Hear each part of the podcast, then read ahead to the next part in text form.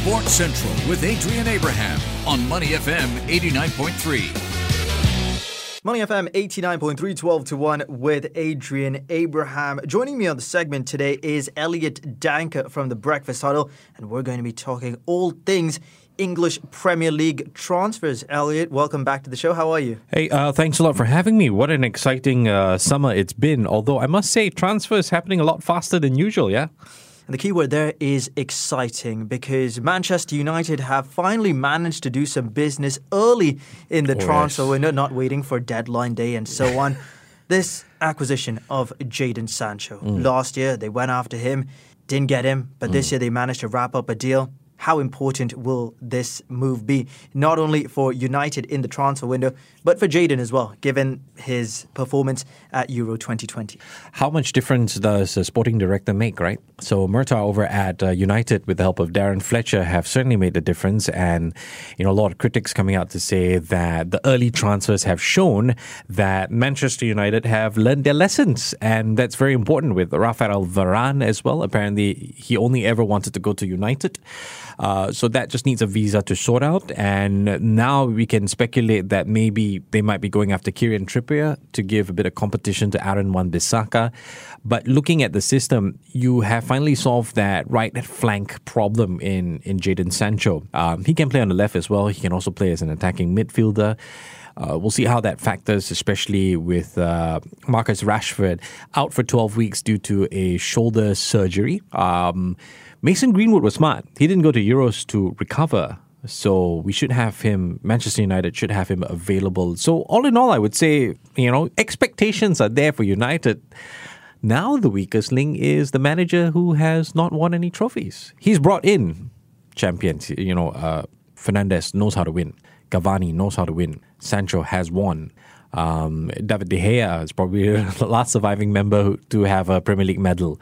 So he's got these winners in the team. Now he needs to be a winner as well. Yeah, I remember you talking with me off air about this uh, weak link being Solskjaer. All the pressure is on Yes. him. United should definitely be in contention for the league, but you know what happens if he doesn't get a few results going his way? Let's say a few weeks into uh, the season.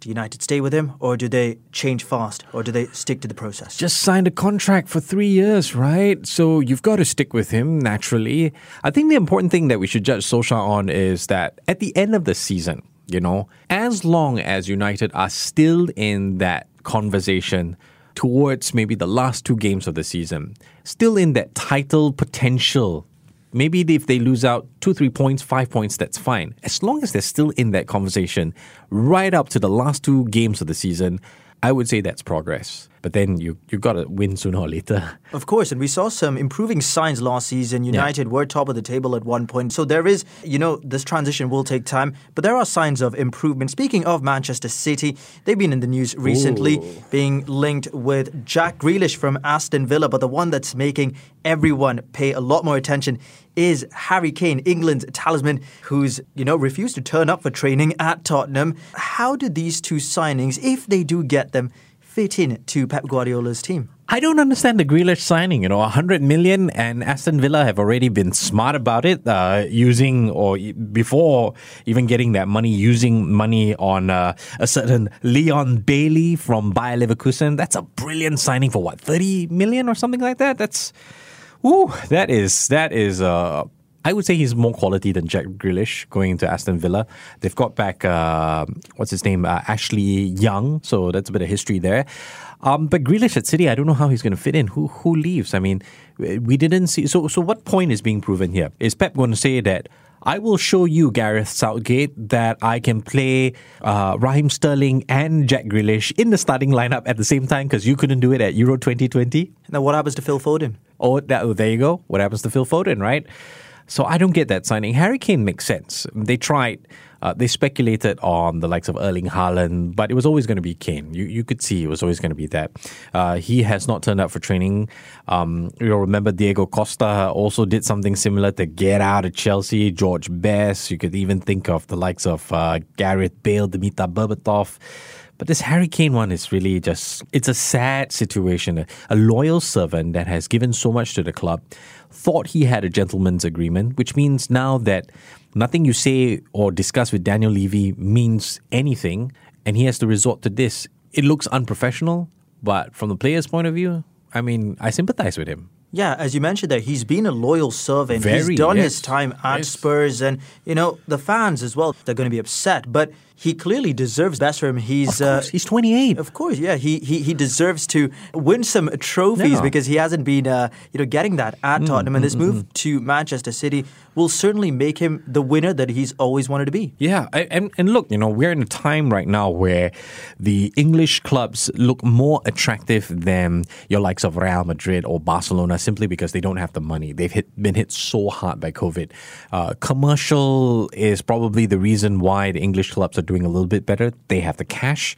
And it's a chance for the next one, two, or maybe three years for the English clubs to thrive in terms of being able to make these fantasy signings almost. So Harry Kane needs to go now. I, I, I do want to ask a question though. Why on earth did he sign a six-year extension? Now he's got three years left of his on his contract. That's what Daniel Levy is making noise about. Like we still got three years. Why on earth did you sign a six-year extension when you can look at your club and you can tell where they're going? I'll tell you someone who signed a, a ridiculous extension. Saul Niguez. He signed a nine-year contract. Why? With Atletico. No one knows. No one knows. But Harry Kane, he deserves to leave. And uh, if this move goes through, although sounds like something straight out of FIFA to me, it's Yes, it- it's yes. it's uh, it's an all-star squad. But Hope if it happens for him though. Hope it does happen for him. It will make him happy, and uh, Tottenham will get a lot of money from the deal. Speaking of Tottenham, they've been busy as well, bringing Cristian Romero from Atalanta. He was one of the possible options before United agreed to sign Rafael Varane. You've seen him play, you know, a little bit here and there. What is he going to bring to this Tottenham side? Well, 55 million pounds. Um well, with regard to what he brings, I mean, I think he's got a lot to prove as opposed to, to what he'll bring. I mean, the English game is a lot physical, is a lot more physical, uh, but he's a pretty decent defender, um, and it should be quite interesting to see how he's going to line up in that Spurs side. You would say some would argue that Hugo Lloris in goal has uh, lost a bit, lost a little bit, although he's he's still got the, a good one-on-one sort of record. Um, but you know, it, it really comes down to how the manager of Spurs, the new manager, I can't remember his name for the life Nuno of me. Nuno Espirito Santo. Thank you. Uh, it really does fit into his philosophy of football, the kind of player that uh, Nuno does look for uh, in Cristian Romero. So uh, we could get a very different Spurs proposition next year, but it can't help but overshadow that issue of Harry Kane. If he's forced to stay another year, hmm, it'll be. I don't know what kind of Spurs are we going to get. Which Spurs is going to turn up? But you know, this uh, brings me back to when Spurs sold Gareth Bale all those years ago and they managed to bring in eight players. They've now all left the club. Yes. Co- so could history repeat itself? Because they, they, they could be very busy towards the latter stages of the transfer window. You know that's the problem, right? You you have all this money and you start to panic buy to replace your your big star. I would say, you know, one of the smartest clubs in this transfer window has to be Real Madrid. Why I say that is because they managed to get David Alaba on a free, and he's no um, he's no replacement for Sergio Ramos, but he is a very, very, very good defender. So it's it, it's good that they have managed to work around that. Another club that has done pretty well, although they're in a bit of trouble, is Barcelona. A lot of free signings. Now they just got to free up wages so that they can register these signings. Yeah, exactly. It's uh, you know it'll be very interesting to see how the clubs operate uh, for the rest of the transfer window. We're in conversation with Elliot Danker from the Breakfast Huddle. Speaking of London, staying with North London, of course, Arsenal have brought in Ben White. Yeah. fifty million pounds. This is the same Ben White who spent time on loan at Leeds before he came back to Brighton last season. But fifty million pounds. Sincerely, I would have rather they spend that money on uh, Cristian Romero. You know, he was Serie A defender of uh, the last campaign. But they spent it on Ben White, who wasn't so good at Brighton this season. He was a lot better at Leeds season before. But 50 million for a club that's not even mid table. I mean, that's way too much money. Or is this part of the whole you want to build that English identity? I'm really on the fence with regard to this signing. I feel that Ben White could use another year or two at a club like Leeds United or even Wolves. Uh, or maybe even Spurs, you know, with where they're at in the table right now. Get very mid table, close to, I don't know, top six get that experience, and then in two years move to a big club. Yeah, but you know what comes with a hefty price tag is also a lot of pressure. We saw Oh, with. Harry Maguire when he Yeah. moved to United for 80 million or so, 75, 80 million pounds a few seasons ago, how he didn't have the best first season. Mm. Ben White has, you know, so much to do to live up to that price tag. It'll be interesting to see how he gets along. But, you know, speaking of this English identity, Bukayo Saka, uh, Emil Smith Rowe has signed a new deal Mm. Yes, at Arsenal. yes. Would you consider them uh, to make the top four this season or not? No, still not yet. I mean, you don't have that X factor. Yes, you've solved the issue of Pierre Emerick Aubameyang uh, up top. How long more is that going to last? He's he should be 31 this year or 32. Um, it's a good formula, but I still can't identify a Mikel Arteta uh, formula, a Mikel Arteta sort of squad. Uh, I still don't know the identity, and they're going to take at least another year, a couple more transfer windows. And, and the same was said with, with Ole Gunnar Solskjaer, right? Need a couple of transfer windows. Now we see, yes, it's paid off. That is his squad. It looks like his identity. It looks like what he wants to build. With uh, Mikel Arteta, with, eh, he still needs time. Yeah, we just need to see how patient the Arsenal board will be with him. Yeah, yeah, they need to be really patient because they haven't, they didn't even make the top four or top six last year. Yeah, it's just uh, crazy how far they've fallen since uh, the great man Arsene Wenger left yeah. the club. Elsewhere in London, Chelsea also in the news. They're trying to uh, bring back one of their old boys, Romelu Lukaku. Two bids already turned down in the region of 85 million pounds. Lukaku, of course, was at Chelsea. They brought him in from Anderlecht, and he played at West Brom, Everton, Manchester United, uh, where he started off on the right note and then um, didn't fare too well after that. Moved to Inter Milan and has seriously made a name for himself as one of the best strikers in the world right now. 100 million pounds for Romelu Lukaku or thereabouts. Would you take him at Chelsea? Uh, he's a beast, isn't he? He's really changed his game and he looks good. Uh, you know, all those uh, people making fun of him that he was overweight, remember, but really he's just a big, bulky guy. A hundred million, that's the rumor, right? Um, the, another rumor going around is that uh, he has unfinished business at Chelsea. Um, you know, Lukaku can hack it in the English league. No issue. He's got a proven track record. He's won a title, uh, a league title in Italy. He really doesn't have a lot more to prove. It'd be very good for him. Uh, the question then is, what does this mean for a certain Timo Werner? You'll remember that uh, Thomas Tuchel was brought in to bring out the best of the two German signings, uh, Kai Havertz and uh, Werner. Havertz, okay, off and on, but Werner is really off, and even at the Euros, right? So that's the next question. So you've you spent all this money on Timo Werner. What's uh what's Thomas Tuchel gonna do with him? You've literally taken the question straight out of my mouth. I was just going to say I mean, Timo it's- Werner. It's, yeah, you know, Assist United him. could use a striker like him. They could, but also I think he's more being talked about his assist. Kai Havertz has been uh, exceptional Yeah, since yeah. Thomas Tuchel came in. But what does this mean for someone like Tammy Abraham? Oh, so I hear that, you know, he was rumored to go to Aston Villa, which actually would be perfect for him. A good place for him to springboard his career again. And with someone like Liam Bailey coming in, uh, it'll be great. Uh, but there's another uh, article that I came across that uh, Tammy Abraham was interested in a move to Arsenal, which, if you think about it, may also suit considering the expectations on Tammy Abraham right now. But whatever it is, they got to sort this out because, you know, you can't, you, you bring in someone like Lukaku, he's expected to start. You've got a Timo Werner that's also expecting to start. If you're Tammy Abraham, you got these two giants ahead of you. You got to go. You got to get regular football. Otherwise, you're never going to make the England squad and you're just going to remain stagnant. Yeah, defensively as well, uh, Jules Koundé. Uh, Hmm. Being talked about a potential move to Stamford Bridge. The stumbling block right now is Kurt Zouma. Now, this will shock a lot of people because I feel that Kurt Zouma was Chelsea's best centre back last season, not only from defence, but also his attacking return. So, how is this going to work? I can't seem to work my head around why they would sell Kurt Zouma. So these signings that Chelsea is looking at, right, Lukaku and uh, uh, Jules Koundé, uh, could really unbalance the team because last year's defense, right, Chelsea's defense, was, it was really good. I mean, don't forget Christensen, don't forget Thiago Silva. Although he is aging, he has done pretty well. So Jules Koundé coming in to do what? Um, is he is he coming in? Uh, to be on the bench. Don't forget about uh, Rudiger, who also had a fabulous season, right? Um, and you can't expect to start just because you, you know you cost 80 over million uh, or, or, or 90 over million uh, um, from from Spain.